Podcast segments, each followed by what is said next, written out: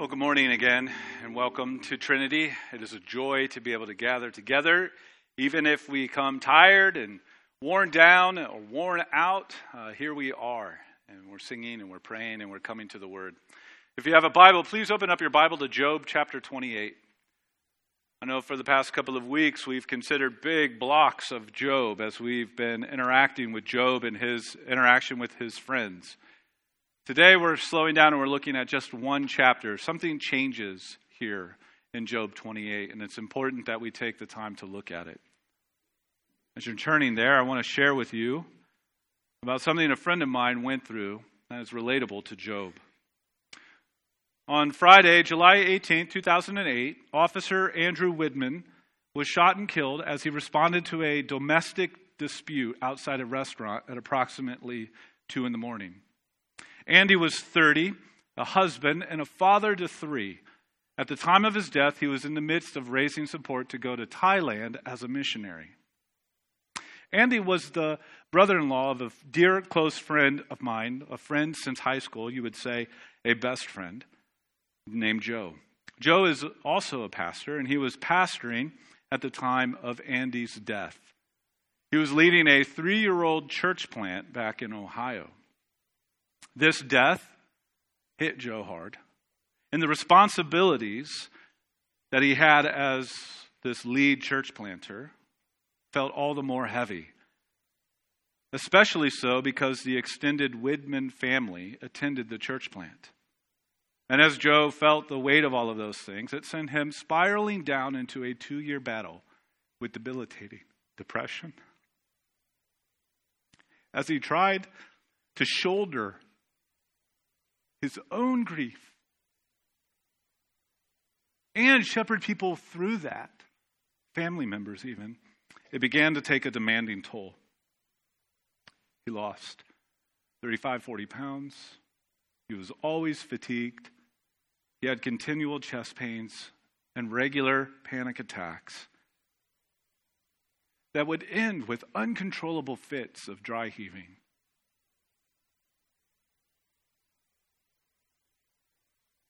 He could barely function, let alone shepherd a church plant and a grieving people. Over that two year window, Joe emotionally withdrew, physically suffered, and felt about as far away from God as you could possibly be. Reflecting on this, Joe describes it this way I felt like God didn't love me. I seriously considered quitting. I had never been more upset with God, and I was deeply bothered on all the whys of my brother in law being killed. Job's or Joe's questions, like that of Job, weren't answered. But Joe began to see the loving patience of God at work in him. The very God he felt far from, the very God he was mad at, was the very God that he needed. And in small and steady and very slow and very incremental ways, God was at work. Through all of Joe's doubts and his pain and his fears, there were small glimmers of hope. Joe came to understand that God wasn't done with him just yet. It's hard to make sense of suffering.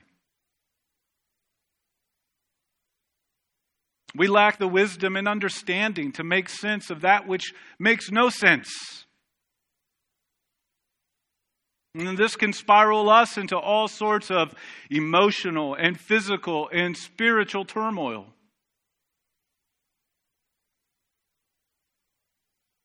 But what if there was a wisdom that could give us needed bearings in the midst of such struggles, amid suffering, amid pain, amid loss? What if there was a wisdom that sort of served as a North Star in the midst of such a storm? Well, let's turn our attention to a very pivotal moment in the book of Job. Job chapter 28. We're going to consider the whole chapter, but we're going to just start with the last words. And we'll read all of the words before we're done. But we're going to start with verse 20 and read to the end of the chapter this morning. Job 28, verse 20. From where then does wisdom come? And where is the place of understanding? It is hidden from the eyes of all living and concealed from the birds of the air. Abaddon and death say, Where We have heard a rumor of it with our ears. God understands the way to it and he knows its place. For he looks to the ends of the earth and he sees everything under the heavens. When he gave the wind its weight and apportioned the waters by measure, when he made a decree by the rain and a way for the lightning of the thunder, then he saw it and declared it. He established it and searched it out. And he said to man, Behold, the fear of the Lord, that is wisdom, and to turn away from evil is understanding. Let's pray. God, as we consider this pivotal chapter in the book of Job, as we consider it in light of our thoughts around suffering and sovereignty, God, we pray that you would be with us and help us to take and glean and apply to our hearts. God, some of us desperately need this sort of encouragement, and we pray that it would be real and present with us in some way, small or large, this day to your glory and to our good. In Christ's name, amen. Because of our inability to make sense of suffering, we ultimately have nowhere else to turn but to God. And we can say that in such a way that sounds like, yeah, we've got it all figured out, but we can also say that in such a way that's really hard and challenging because we have to turn to the one we feel very far from. That's a pickle. And Job chapter 8 is helping us walk through that pickle, that challenge. And it's a challenge that brings us to the reality of the painful hope of wisdom. It's an interesting way to put it the painful hope of wisdom. And as we consider the painful hope of wisdom, I, I, as we're going to walk through this poem of Job in Job chapter 28, we're going to find three things to wrestle with and to think about as we wrestle with the idea of this hope that we can find in wisdom, even though it might be painful. And the first is that we have a, a great aspiration, mankind, people. We, we, we can do great things, we can accomplish great things, we can understand marvelous things, but we can't figure this out this thing of suffering. That brings us into the reality of a painful problem. And then from that, we'll return to where we had just read and find our only resolution. So let's start with our great aspiration. First of all, we're trying to make sense of something that makes no sense. And let's reconnect quickly with Job. Job is struggling with his senseless suffering because he doesn't understand why God has allowed it. He lost his family, he lost his means of livelihood, he's lost his health, and it's come out of nowhere and it's come in short order, and he's, he's been wrecked, and he has no bearings and no idea why this has happened. And he's struggling with the suffering. He's struggling with struggling with suffering. So maybe that's relatable to not only struggle in something that you're suffering, but to struggle with the fact that you're struggling to make sense of the very thing that you're suffering. That's Job. As we said last week, he's despair, he's in despair. He despairs his life, he despairs God's absence, he despairs God's presence. He's despairing. We also mentioned last week he's questioning. He, he's questioning his circumstances. They're so severe. He questions God's role and God's rule. And he's confused, and his turmoil has heightened the complexity of God's sovereignty. He's believing yet not understanding. In a sense, he's bewildered. Not only that, he's surrounded by comforters who he calls tormentors. Job's friends show up to help answer the why question, and the answer they give to his why is that you've sinned, Job. And Job's response is, No, I didn't. God is unfair. And back and forth they went from Job chapter 4 through Job chapter 27, at which point Job just shuts it down. It brings us to the reality is how do we make sense of what makes no sense? And Job chapter 28 sits differently, especially in light of where we've been in Job's friends and his responses to one another. The tone of Job 28 changes. And he addresses the problem of trying to make sense of something that doesn't make any sense with a poem. A poem that can be broken down into three parts, and then a word from the Lord at the very end. So, our first part is, is looking at, at the world around us and at our place in it, and realize that we, as people created in the image of God, have great aspiration, but it comes at a costly search. That he looks around and he sees mankind's ability to search and find valuable things, it actually sets us up for an even greater frustration. Let's look at the first 11 verses of Job chapter 28. Job chapter 28, verse 1. Surely there is a mine for silver and a place for gold that they refine. Iron is taken out of the earth and copper is smelted from the core. Man puts an end to darkness and searches out to the farthest limit, the ore in gloom and deep darkness. He opens shafts in a valley away from where anyone lives. They are forgotten by travelers. They hang in the air, far from mankind. They swing to and fro. As for the earth, out of it comes bread, but underneath it is turned up as by fire. Its stones are the places of sapphires, and it has dust of gold. That path no bird of prey knows, and the falcon's eye has not seen it. The proud beasts have not trodden it, the lion has not passed over it. Man puts his hand to the flinty rock and overturns mountains by the roots. He cuts channels in the rocks, and his eyes see every precious thing. He dams up the streams so that they do not trickle. The thing that is hidden, he brings out to light. So he looks around and he sees mankind has the ability to find things of great value and worth and enduring great costs to find them. And man, mankind can do these amazing things and make sense of marvelous mysteries, and yet, in the midst of it, struggle to understand the why. Well, take the word picture that he gives of miners and mining. It's a visual picture of the ingenuity in the face of great cost. In the ancient Near East era, in Job's day, miners were ingenious. They created a rope and pulley system to be suspended in deep, dark caves while they were on the hunt for jewels and precious metals. It was lonely and difficult and dark and dangerous work. Verse 4 again He opens shafts in a valley away from where anyone lives. They are forgotten by travelers. They hang in the air, far away from mankind. They swing to and fro referencing something that was incredible. They would do this and pull out precious things. And what Job does here in doing this is he takes a know how strength of mankind, turns it on the head to reveal a know why weakness. We can do these things, we can't understand life and its mysteries, especially that of suffering. All of our advancements in philosophy, geopolitical relationships, technology, industry, can't answer that base, raw question why? And as technology advances, we are less happy being human.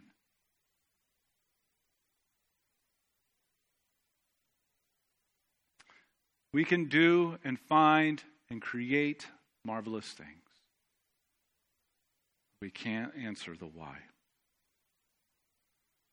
Commentator Chris Ash put it this way Job is not just suffering, he is searching desperately and in great loneliness to understand the answer to the question, why?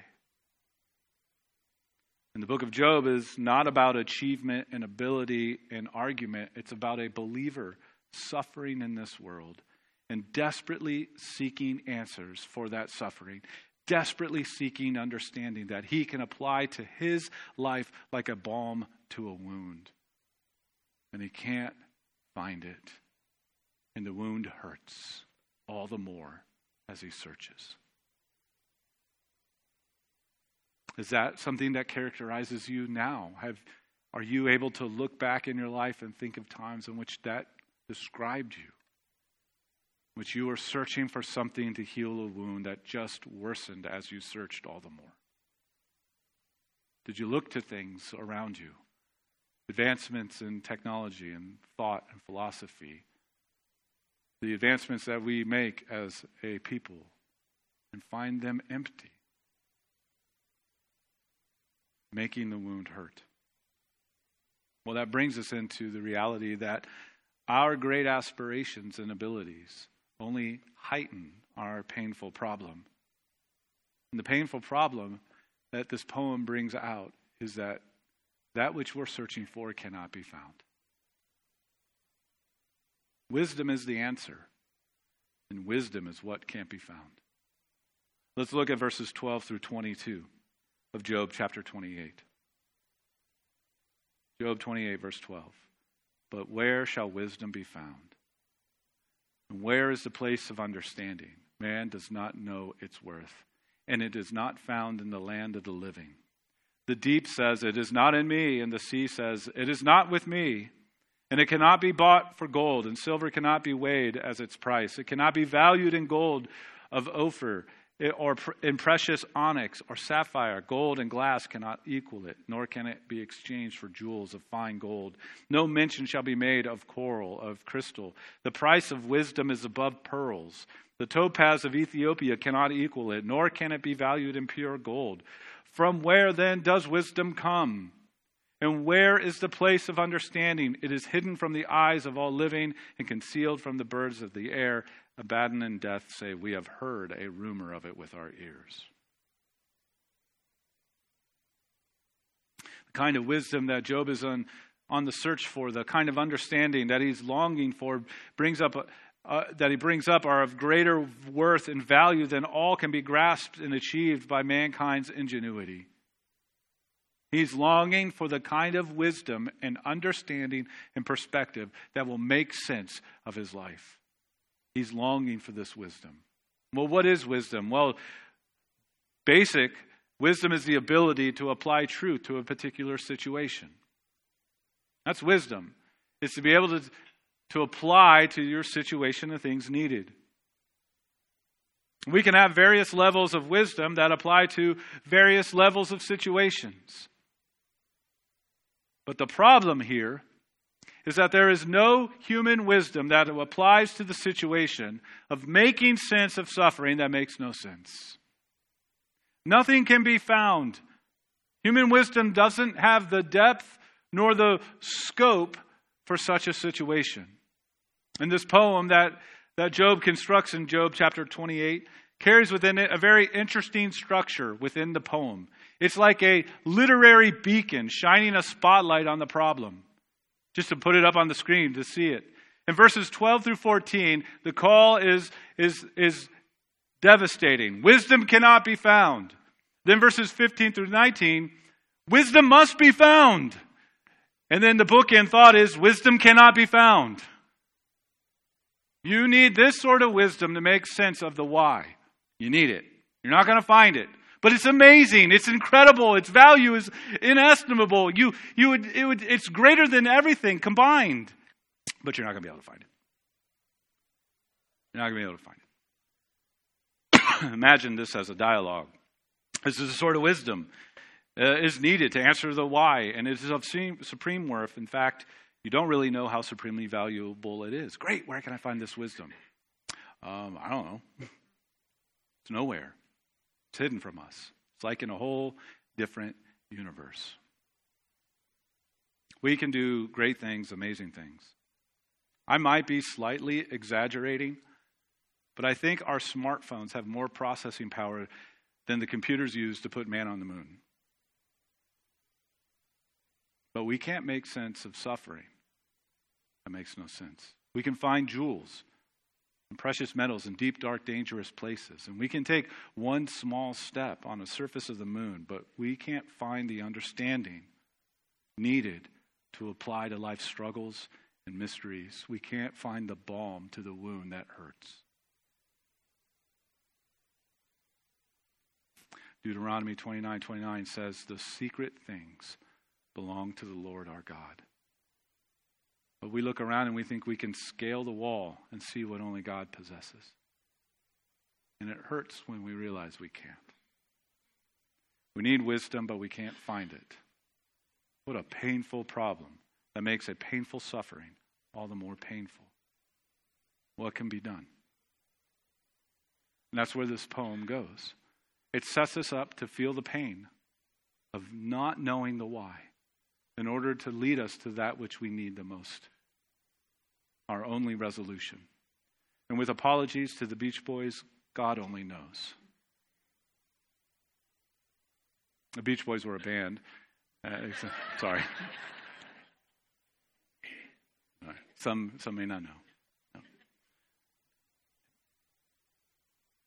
The only answer is God knows where this wisdom is. But that's a almost answer. That's an almost answer. In verses 23 through 27, it's an almost answer. It's close to it. Look again. God understands the way to it, and he knows its place, for he looks to the ends of the earth and he sees everything under the heavens. When he gave the wind its weight and appointed, apportioned the waters by measure, when he made a decree for the rain and a way for the lightning of the thunder, then he saw it and declared it, he established it, and he searched it out. God knows where it is, and we are directed to him, but we still feel this enormous gulf between us and our suffering and this God who is sovereign. It kind of it kind of makes us like a weatherman or weatherwoman in New England. So they they know they have the tools to understand pressure and fronts and how they all converge and work together and and they can see it all sort of taking shape and then they can tell us this is where it's heading so on tuesday you should probably prepare for a winter storm and they tell you on the freeway with the little signs that say, plan ahead, winter storm coming. And then Tuesday it's just a light dusting, right? Yeah. Or like a few weeks ago in January, no one's talking about anything related to anything weather. And then, hey, here's a whiteout blinding snow squall situation. It's like being a weather weatherman in New England. You've kind of have some bearings, you kind of have a sense of things, and yet, it just doesn't make any sense.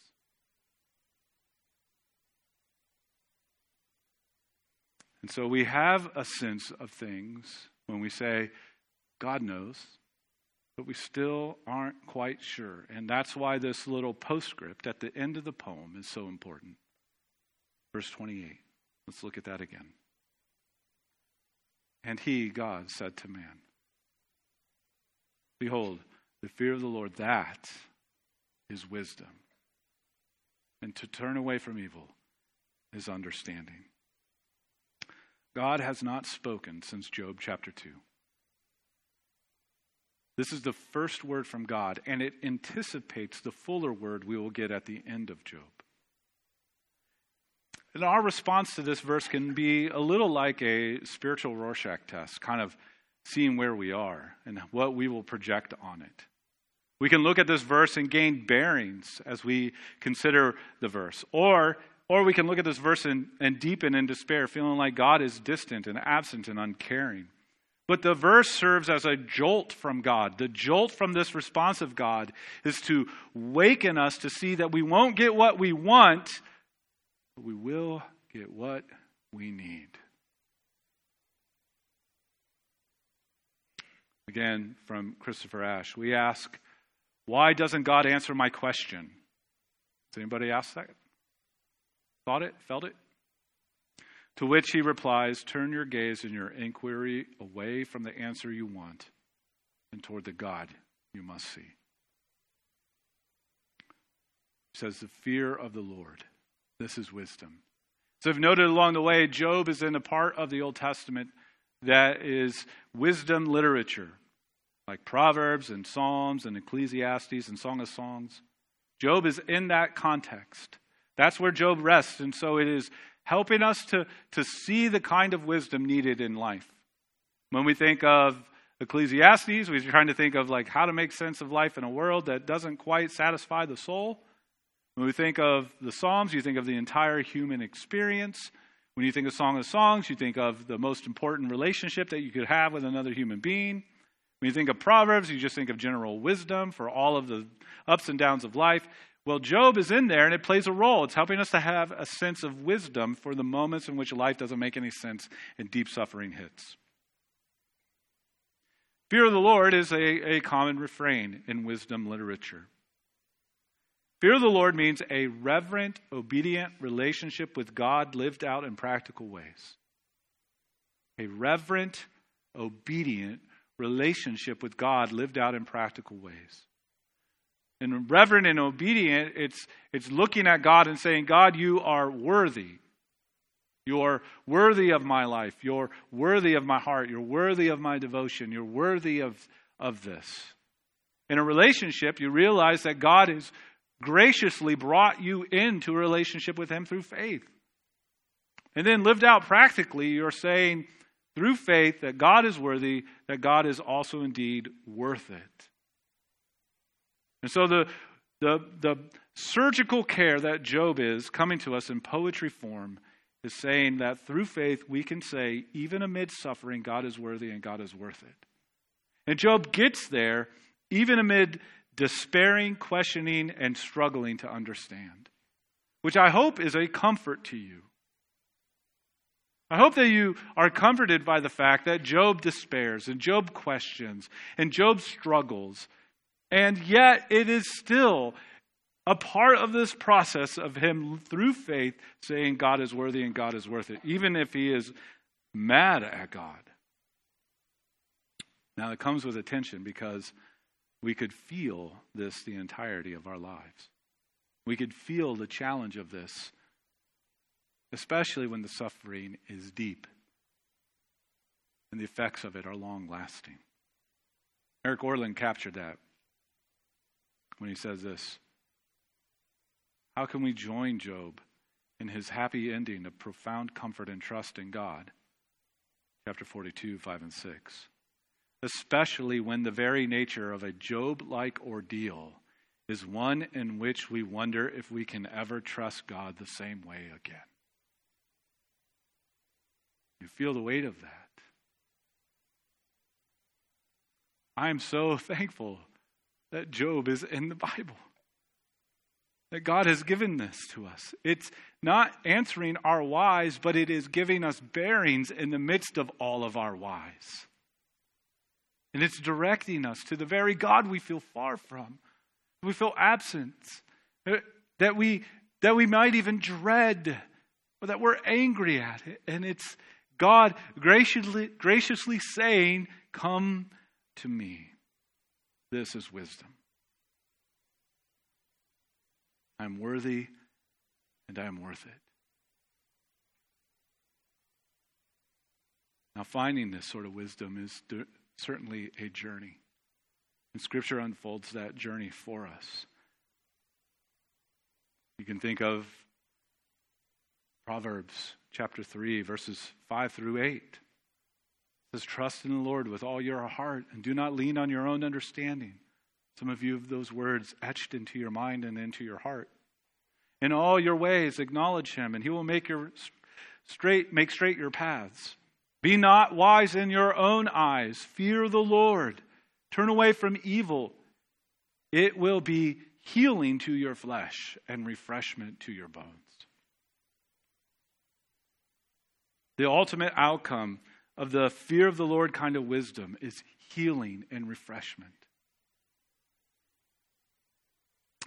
Maybe as you continue that journey of trying to find this wisdom, you come across Jeremiah chapter 9, 23 and 24. That says, Thus says the Lord, let the wise man not boast in his wisdom, let the mighty man boast, not, not the mighty man boast in his might, let not the rich man boast in his riches, but let him who boasts boast in this, that he understands and knows me, that I am the Lord who practices steadfast love and justice and righteousness in the earth. For in these things I delight declares the Lord. Maybe you can take those passages and you feel the positive motivation from them, but they're also applicable in the midst of despair, in the midst of questioning, in the midst of confusion. Those words still ring true and they still are relevant. But you may have no bearings of where you are in this struggle. You may be fogged over and you can't see but 10 feet in front of you, and you have no idea which direction you're going. If you're going anywhere, maybe you're just going in circles. And you can feel this way in the midst of all the various things that we can suffer. And we can suffer in different ways. We can suffer similar kinds of incidences or events or, or experiences, but, but we, we suffer them differently. So some events might feel more heavy on others than us, or vice versa. And that can go through all of life. And we may think, I want to trust in you with all my heart and not lean on my own understanding, but I don't know up and down. And we might say, sure, I'm not going to boast in what I do have, but I don't have anything and you feel far, so how can I boast in you? Well, don't stop there in that journey for this sort of wisdom. Go one more step. 1 Corinthians chapter 1, Paul says the foolishness of the, of the cross, the preaching of the cross is foolishness to this world. But this is where true wisdom is. In chapter 1, verses 30 and 31, sort of culminating this argument that the Apostle Paul is saying in this opening chapter. He says, And because of him, you are in Christ Jesus, who became to us wisdom from God. Who became to us wisdom from God. Righteousness and sanctification and redemption, so that as it is written, let the one who boasts boast in the Lord. In 1 Corinthians chapter 1, the apostle Paul addresses a, two groups of people. One group of people demanded a sign for life's great mysteries. Another group of people demanded logical explanation for those ministries. And Paul says neither of those things. Instead, he points them to the cross to see there is where wisdom, this sort of wisdom we need, is on full display. There at the cross to all our longing, painful, despairing questions of where are you or uh, how long or why, God reveals His wisdom ultimately, most incredibly, in the person and work of His Son, Jesus. Who entered into our humanity, into our world, the author of life, entering into our world, taking on our skin and bones, living out a life in which he experienced immeasurable amounts of temptation. He experienced overwhelming suffering that you and I, no matter how great the suffering we experience in this life, will not experience anything like what Christ did. Who did that on purpose, with great compassion, moved to compassion, and love of his Father and love of his people, endured it all, despising its shame. He did it out of joy. He took on the worst. There, wisdom of God on display. He became to us the wisdom of God. He became to us the bearings, the anchor the means of hope in the midst of hopeless situations. He took on sin, all of it, all of ours, all of his people, every ounce of it. He took it all on his shoulders. He took on the consequences of sin, the judgment of God, and death. And when he reigned, when he rose victorious, when he came up out of the grave, he came up victorious over the very things, over the very whys that will always be unanswered, the very how longs, the very how, where are yous, the very struggle with our own sin and the struggle with sin in this broken world. He rose victorious over it all. There is where we look and find it comes in the most unexpected of places. It was a dark and dangerous place, that cross. But light won the day.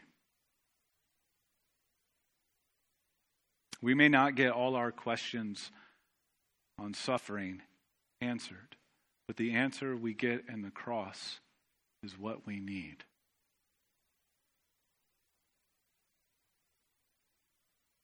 God is not unfamiliar with your suffering. And God is not uncaring. Sometimes it may feel that way. And you may feel guilty for thinking that way. But in those very moments, look to the cross. where your God and your Savior went and endured the darkest of days to give you the greatest of grace, give you bearings in the midst of your storms. Your storms of suffering and of loss, depression or anxiety, deep wounds, never feel like they'll heal. Look to the cross. How can we trust God in a Job like ordeal? Trusting the cross is how. While you and I may lack the wisdom and ability to make sense of suffering, we do have a God who is steadfast in his love. He is righteous and he is just, and he delights to make this known. And he does so most vividly at the cross, where his wisdom is on display for all to see and embrace through faith. And may that be to you a balm now, or it will be a balm for you forever. Let us hope in that. God, we ask that you would do just that, that you would help us to see your provision of this wisdom, a wisdom we can't find on our own, but a wisdom you displayed at the cross. And may that be to our souls a balm. One great and glorious day, that same Jesus will come back and say, I'm making all things new. Until that day, may you strengthen us. May he care for us. May he continue to intercede for us. And may that give us bearings slowly, incrementally, steadily, May we know that you are not done with us just yet either. We pray in Christ's name. Amen.